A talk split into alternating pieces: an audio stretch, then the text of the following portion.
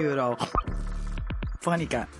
Ciao, ciao a tutti! Eurofonica è tornata finalmente in tutte le radio universitarie italiane del circuito raduni. Benvenuti alla prima puntata della stagione 7, Recap, l'Europa in 7 giorni. Oggi è venerdì 19 novembre 2021 e io sono Simone Pavesi. Come sapete non ci siamo mai fermati, abbiamo continuato a produrre contenuti per informarvi durante l'estate, ma adesso faremo ancora di più. Ogni venerdì vi terremo compagnia di nuovo, come l'anno scorso, con l'episodio della settimana e tutti i giorni con i nostri contenuti sui social e sulle piattaforme audio che conoscete, Spotify, Apple Podcast, Google Podcast e sul nostro sito www.raduni.org. Quest'estate poi, come avrete visto, siamo finalmente riusciti a tornare a Strasburgo dopo circa un anno e mezzo in cui i vari lockdown ci hanno tenuti separati e sparsi per il bel paese senza che ci potessimo riunire. Ecco, Strasburgo lo ha permesso per la prima volta e non vi preoccupate perché al Parlamento europeo torneremo presto per continuare a documentare le plenarie e raccontarvele come facciamo dal 2015. Ma tornando a oggi, non sono solo a condurre questa prima puntata della nuova stagione. Con me c'è una collega che da quest'anno è la nuova direttrice editoriale di Eurofonica Italia,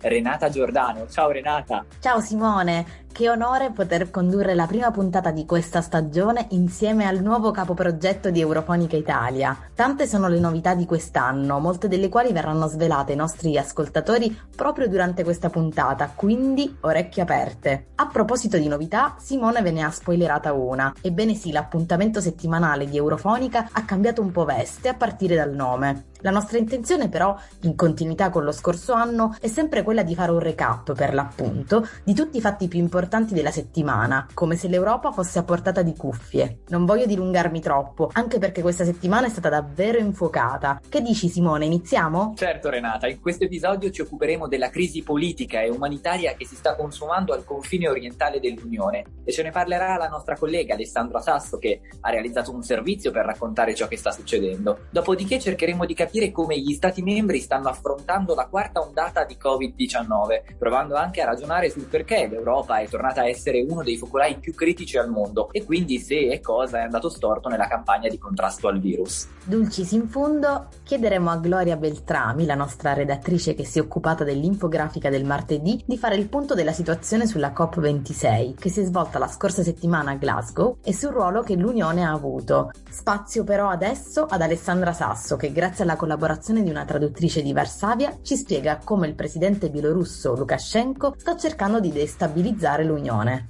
Politics, ambiente, comunità, rule of law, disoccupazione, Wirtschaftskrise, diversità, democrazia, alterações climáticas, Europa, future, migranten, diritti.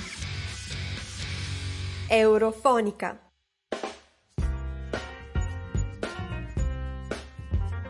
Collegamenti aerei quotidiani, pacchetti di biglietti e alberghi, visti agevolati. Una nuova strategia per rilanciare il settore del turismo in crisi dalla pandemia? Non proprio. La ricetta fa parte della nuova tecnica del leader bielorusso Alexander Lukashenko per destabilizzare l'Europa e va avanti da mesi, secondo fonti governative almeno dallo scorso marzo. A sostenerlo sono i governi di Polonia, Lettonia e Lituania, direttamente coinvolti nella nuova rotta migratoria. Naturalmente, Minsk ha subito sottolineato la sua estraneità ai fatti, eppure le testimonianze raccolte dai migranti che sono riusciti ad attraversare il confine parlano di aiuti e organizzazioni da parte delle autorità bielorusse, presentando tutti i connotati di una tratta. Dal Medio Oriente numerosi sono i voli giornalieri verso la Bielorussia, a cui si sommano soggiorni albergo e viaggio sino al confine, per un costo che può raggiungere i 20.000 euro a persona. I pericoli sono numerosissimi. Le difficoltà di attraversare boschi sconosciuti, la criminalità organizzata, le autorità di frontiera che respingono indietro i migranti. Senza contare le condizioni climatiche in una zona in cui il gelo può solo peggiorare. La BBC calcola che negli ultimi mesi siano morte almeno 7 persone, letteralmente a causa del freddo. La situazione è esasperata. L'Unione Europea si trova ad affrontare non solo una crisi politica, ma anche un'emergenza umanitaria, con migranti affollati nella terra di nessuno. Charles Michel, capo del Consiglio europeo, ha dichiarato che l'Europa è sotto attacco e va difesa, anche fisicamente, con muri e recinzioni, Diversa la posizione della Commissione europea. Ursula von der Leyen ha infatti paventato la possibilità di imporre nuove sanzioni contro la Bielorussia. Lukashenko ha minacciato in risposta la chiusura dei rifornimenti di gas naturale che dalla Russia arriva in Europa, causando grande preoccupazione, vista la grave carenza e l'aumento dei prezzi già sostenuto. E proprio sulla posizione della Russia occorre fare luce. Negli ultimi giorni aerei da guerra russi hanno sorvolato lo spazio bielorusso e tenuto esercitazioni nei pressi del confine con la Polonia. La giustificazione che i russi hanno dato durante un vertice del Consiglio di sicurezza dell'ONU della scorsa settimana è stata una risposta al massiccio dispiegamento di forze polacche, ribadendo la propria estraneità a qualsiasi aiuto nell'affollamento dei migranti al confine. In una dichiarazione congiunta i paesi occidentali, inclusi gli Stati Uniti, hanno accusato la Bielorussia di sfruttare i migranti per meri motivi politici. La domanda è cosa accadrà. Abbiamo avuto modo di parlarne con Malgoshata Koshaiska, traduttrice di Varsavia. La sua sensazione è che anche la questione migratoria sia usata dal governo polacco come un mezzo di propaganda. Nella nostra chiacchierata, citando Eco, ci ha riferito che quando non si ha un nemico occorre crearlo e nella difesa dei confini ci si deve mostrare un paese forte e capace. Poco importa che il pericolo siano esseri umani privi di cibo o di vestiti adatti per affrontare l'inverno. Lo stato di emergenza vieta di recarsi nelle zone di confine. Dunque scattano multe anche per chi prova a dare una mano. Le autoambulanze vengono ostacolate, ma c'è lo stesso tanta voglia di fare, aiutare come si può. La Polonia appare ancora una volta un paese diviso. Quello che sappiamo per il momento è che ronde di estremisti inneggiano la caccia al nero, sommandosi ai pericoli del bosco. Quello che sappiamo è di un governo già poco propenso all'accoglienza e di un popolo che si riconosce nelle sofferenze altrui. Organizzazioni umanitarie, ONG e persone comuni stanno donando per sanare questa emergenza in attesa di una decisione politica. Mentre i vertici discutono, le luci colorano le finestre polacche. Ogni casa che si considera un posto sicuro per i migranti ha una lanterna verde. Ancora una volta gli occhi sono puntati sull'Europa. Alessandra Sasso da Napoli per Eurofonica.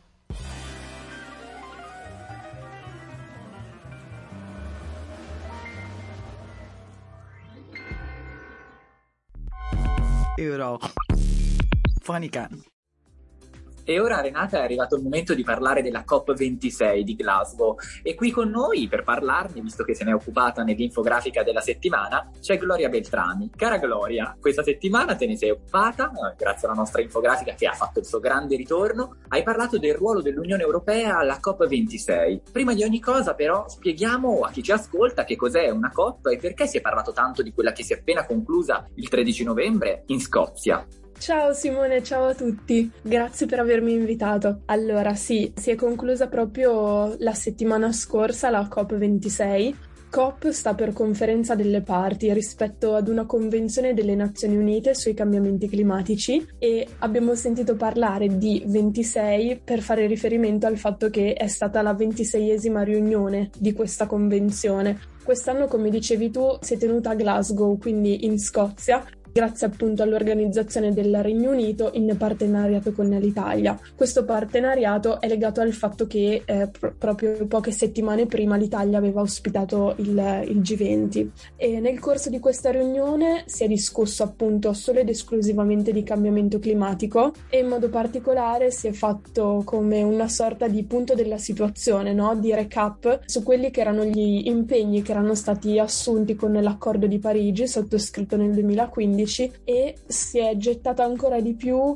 si è tracciata anzi ancora di più la strada per restare sotto quei due gradi centigradi che porterebbero insomma eh, lo stato del nostro pianeta proprio ad un punto di irreversibilità. Quindi l'obiettivo diciamo globale che si sono dati un po' eh, gli stati dal, dall'accordo di Parigi in poi è quello di fare tutti gli sforzi possibili per restare in realtà ben al di sotto dei due gradi, possibilmente intorno all'1 e mezzo, facendo riferimento ovviamente a, ai livelli preindustriali. E queste riunioni, queste convenzioni annuali servono appunto per riunirsi e per ritrovare uno spirito comune con il quale pensare appunto ai prossimi passi per agire. Ecco, parlavi di clima e a proposito di questo volevo chiederti, ma che clima si respirava nella città britannica, ma anche poi in tutto il resto d'Europa tra un meeting e l'altro?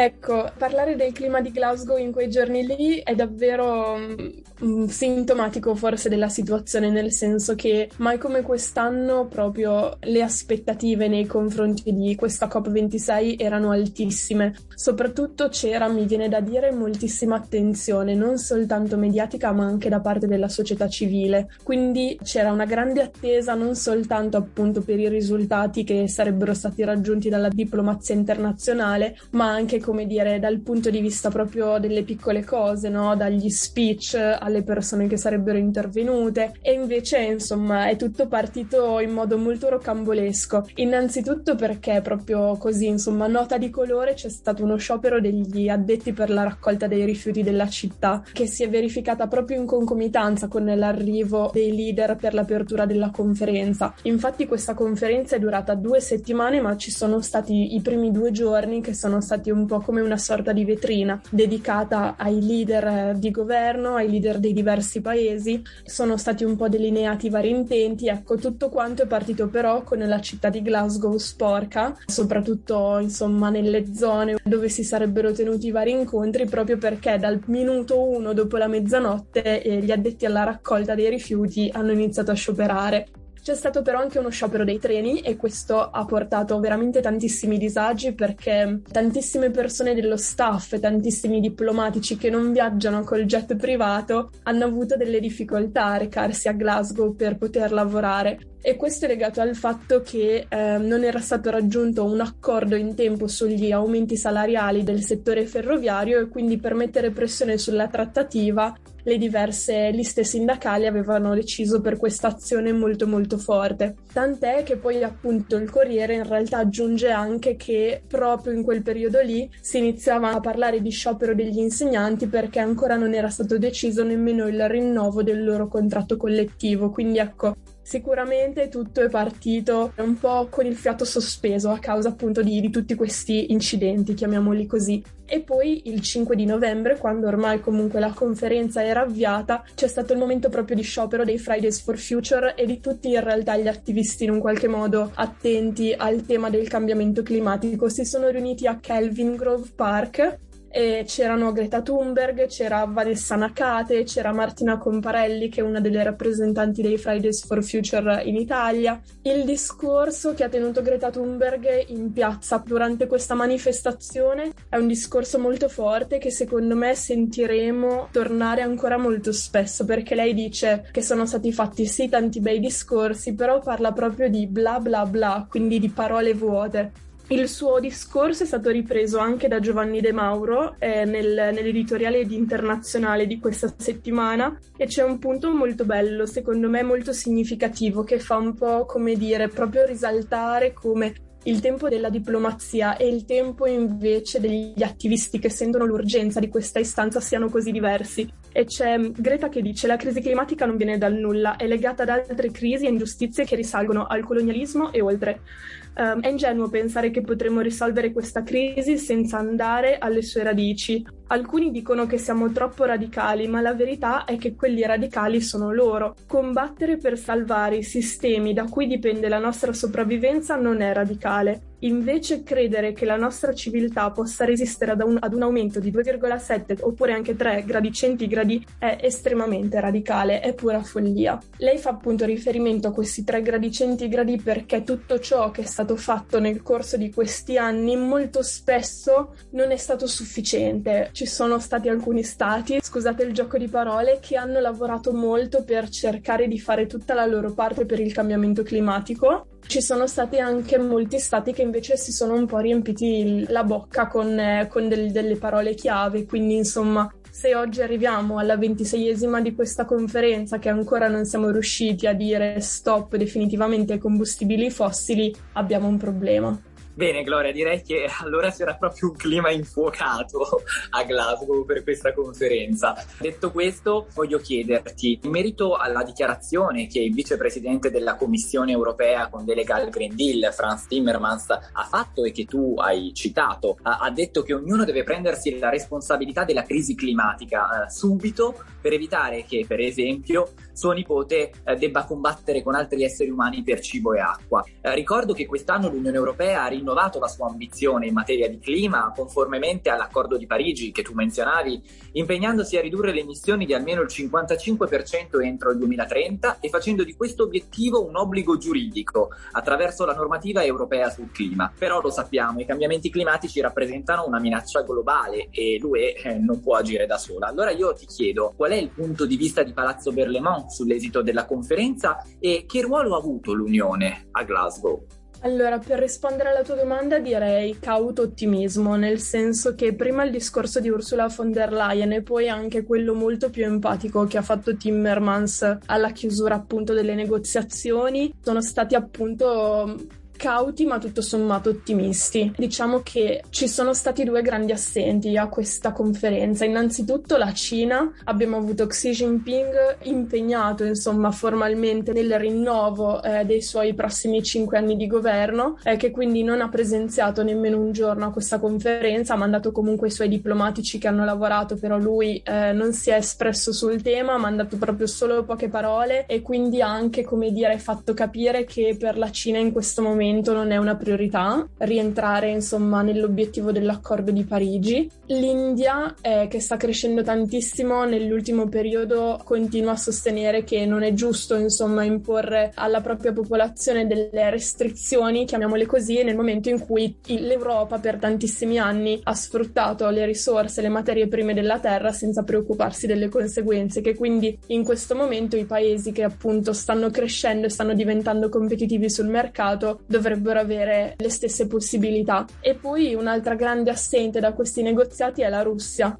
Quindi insomma diciamo che se da una parte sicuramente l'Europa comincia un po' a segnare il cammino e a far vedere che un certo numero di stati ha l'intenzione di lavorare effettivamente per una riduzione delle emissioni sulla Terra, allo stesso tempo ci sono però degli attori altrettanto grandi che non stanno andando nella sua stessa direzione. Indubbiamente Gloria, indubbiamente e io voglio chiederti però più nello specifico e nel concreto quali strumenti vuole mettere in campo quindi l'Unione l'Unione insieme ad altri paesi europei e non, e che sono stati individuati durante questa conferenza. Sicuramente sono stati fatti molti annunci, adesso bisognerà poi vedere effettivamente nel concreto come vengono attuate queste misure. Abbiamo innanzitutto il sostegno con mille milioni al Global Forest Finance Pledge, che non è altro che appunto questo fondo finanziario che verrà utilizzato per mitigare tutti gli effetti che il cambiamento climatico sta avendo dal punto di vista appunto proprio come dire delle foreste, degli arbusti, quindi si cercherà di ripristinare nuove foreste, di piantare piantare alberi, di salvare le foreste che in questo momento sono in difficoltà e questo pacchetto di soldi proposti dall'Unione Europea verrà utilizzato appunto per questi scopi. Poi c'è il Climate Adaptation Fund con il quale appunto eh, l'Europa partecipa con 100 milioni invece. Fondamentalmente insieme ad altri paesi l'Unione Europea eh, darà una mano a quei paesi in via di sviluppo che devono non soltanto decarbonizzarsi, ma imparare proprio da zero a convivere con il cambiamento climatico, la desertificazione e appunto i primi effetti ecco, di questa crisi climatica a cui stiamo già andando incontro ora. Poi altri due annunci che sono stati fatti riguardano uno innanzitutto la Just Energy Transition Partnership che servirebbe per accelerare la decarbonizzazione del Sudafrica e poi abbiamo il EU Catalyst Partnership che è stato stretto invece con, con gli Stati Uniti con alcuni fondi privati per accelerare la diffusione e l'entrata in commercio di nuove tecnologie. Questo perché alla base di moltissime scelte dell'Unione Europea c'è anche la convinzione che servano nuove tecnologie tecnologie, serva una nuova digitalizzazione per poter combattere con un fenomeno che è nuovo dal punto di vista degli effetti, di quello che può causare.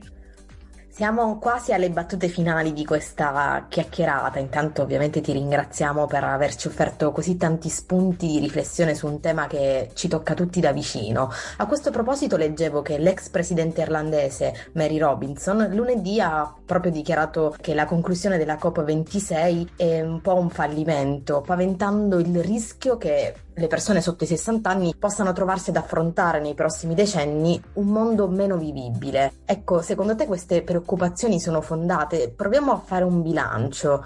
Come è andata la, la COP26? È stato davvero un fallimento oppure una svolta reale verso un futuro più ecosostenibile? Le preoccupazioni che sono state espresse sia durante che a margine della conferenza delle parti sicuramente sono fondate Penso ad esempio alle parole che ha pronunciato il primo ministro delle Barbados, Mia Montley, ha detto proprio se non riusciamo a stare sotto i due gradi stiamo dichiarando una vera e propria sentenza di morte, innanzitutto per quelle popolazioni tipo appunto quella delle Barbados che vivendo su un'isola si trova appunto in contesti molto molto più fragili da dover proteggere rispetto a noi dell'Europa centrale come è andata effettivamente questa COP, alla fine insomma ci sono, ci sono, due aspetti da tenere in considerazione. Il primo è che se mm, guardiamo insomma gli intenti con cui sono partiti questi lavori e quindi alla volontà, sicuramente possiamo affermare che sono stati fatti dei passi avanti, nel senso che c'è stata anche come dire una maggior coscienza climatica da parte dei leader e per la prima volta l'opinione pubblica ha messo la politica alle strette su questo tema. Quindi quindi c'era molta aspettativa e questa aspettativa alla fine ha portato comunque alla strutturazione di un report che non era da dare per scontato. Se andiamo poi a vedere effettivamente, insomma, sulle decisioni concrete, allora sì, c'è tantissimo da lavorare, si arriverà alla conferenza dell'anno prossimo dove ancora si dovrà appunto continuare ed essere molto molto più incisivi. Il cambio di passo appunto rispetto alle coppe precedenti c'è stato, ciò che però è andato come dire in fallimento è che se noi teniamo conto dell'Agenzia internazionale dell'energia che ha appunto pubblicato un report proprio pochi mesi fa, se tutti i paesi si attenessero ai piani per la riduzione delle emissioni di gas che sono state presentate a Glasgow, allora nel 2100 il riscaldamento globale globale toccherà gli 1.8 gradi, quindi comunque saremmo ben oltre gli obiettivi dell'accordo di Parigi e questo è un problema perché i nostri nipoti nel 2100 saranno vivi. Grazie Gloria, il tuo contributo è stato preziosissimo. A presto, ciao. Grazie a voi ragazzi, a presto, ciao. Eurofonica. E ora Renata è arrivato davvero il momento di parlare dei vaccini, della situazione Covid in Europa, nell'Unione e non solo, perché pensate, l'Organizzazione Mondiale della Sanità, l'OMS, ha sottolineato come l'Europa sia l'unica regione al mondo dove sia i casi sia i decessi continuano a crescere costantemente. Quindi la pandemia da Covid-19 continua a circolare, a far sentire i suoi effetti nel mondo e nella classifica delle 11 nazioni nelle quali nell'ultimo mese è stato registrato in termini assoluti il maggior numero di contagi, figurano solo solo paesi europei, fatto salvo per gli Stati Uniti, l'India e il Brasile, che però hanno una popolazione, come sappiamo, di gran lunga superiore a qualunque paese europeo. In cima alla classifica troviamo la Gran Bretagna, un paese non dell'Unione ma un paese europeo e eh, nonostante sia appunto sulla vetta per crescita dei contagi, l'adesione massiccia alla campagna vaccinale ha evitato molti decessi, questo va detto. Non solo Simone, il Centro Europeo per il Controllo delle Malattie considera la situazione in Belgio, Polonia, Paesi Bassi, Bulgaria, Croazia, Repubblica Ceca, Estonia, Grecia, Ungheria e Slovenia molto preoccupante, mentre è ritenuta solo preoccupante in Germania Germania, Austria, Danimarca, Finlandia, Irlanda, Lettonia, Lituania, Lussemburgo, Romania e Slovacchia. Nello specifico la Germania, lo Stato membro più popoloso che vanta ben 80 milioni di abitanti, fa registrare il 67,5% della popolazione vaccinata con due dosi. Eppure pare non sia abbastanza.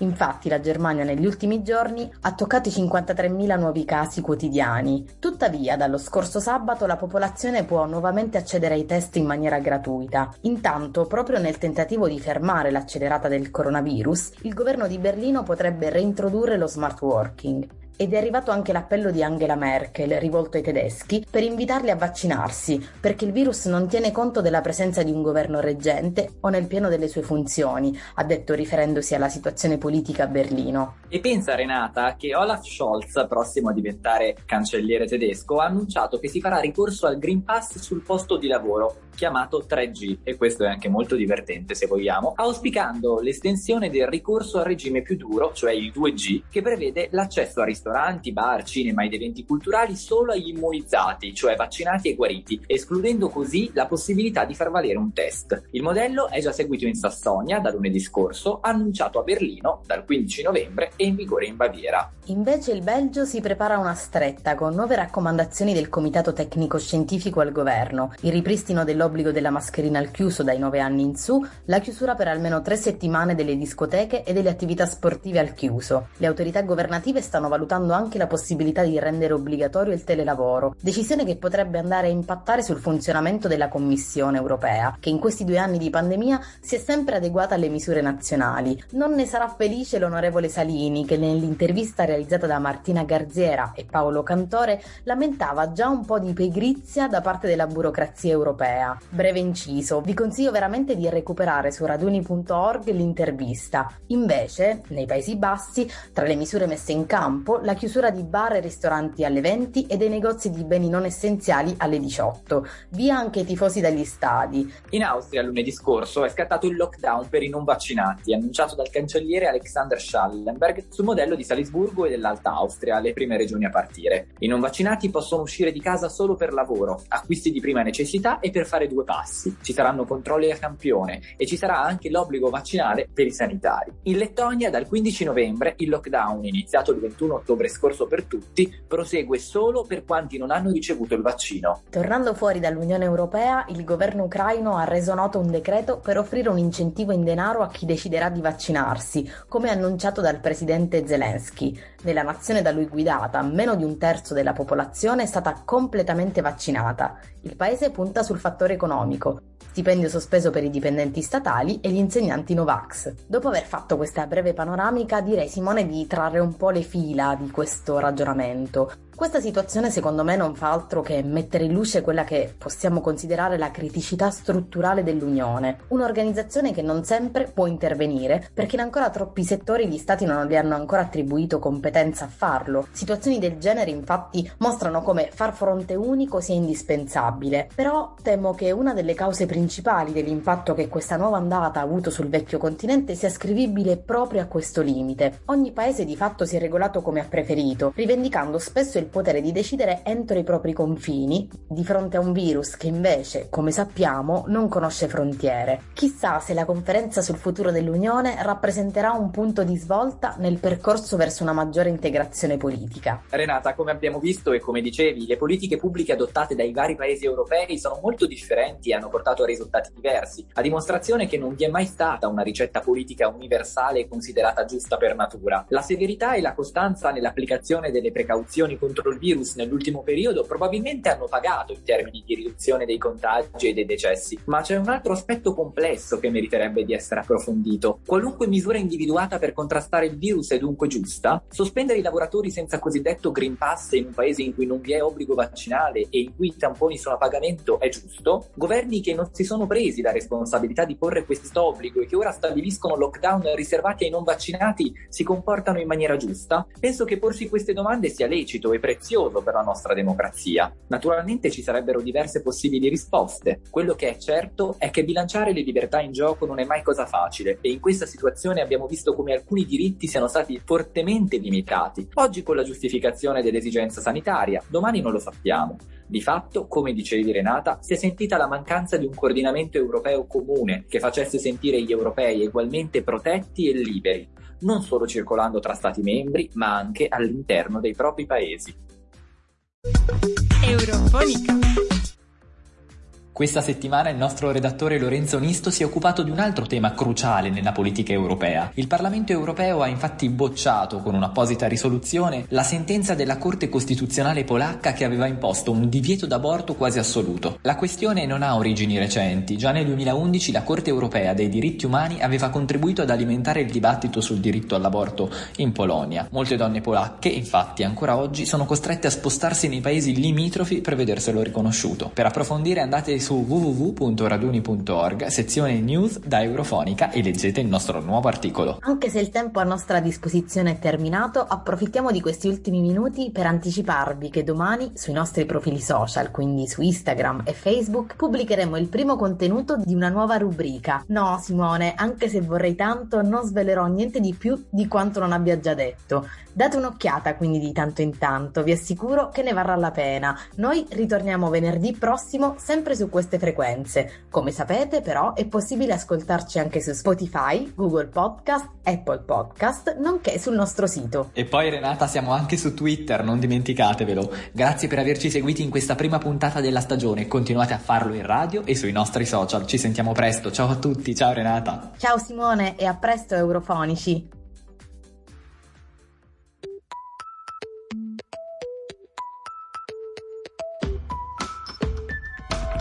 Euro. Fonica.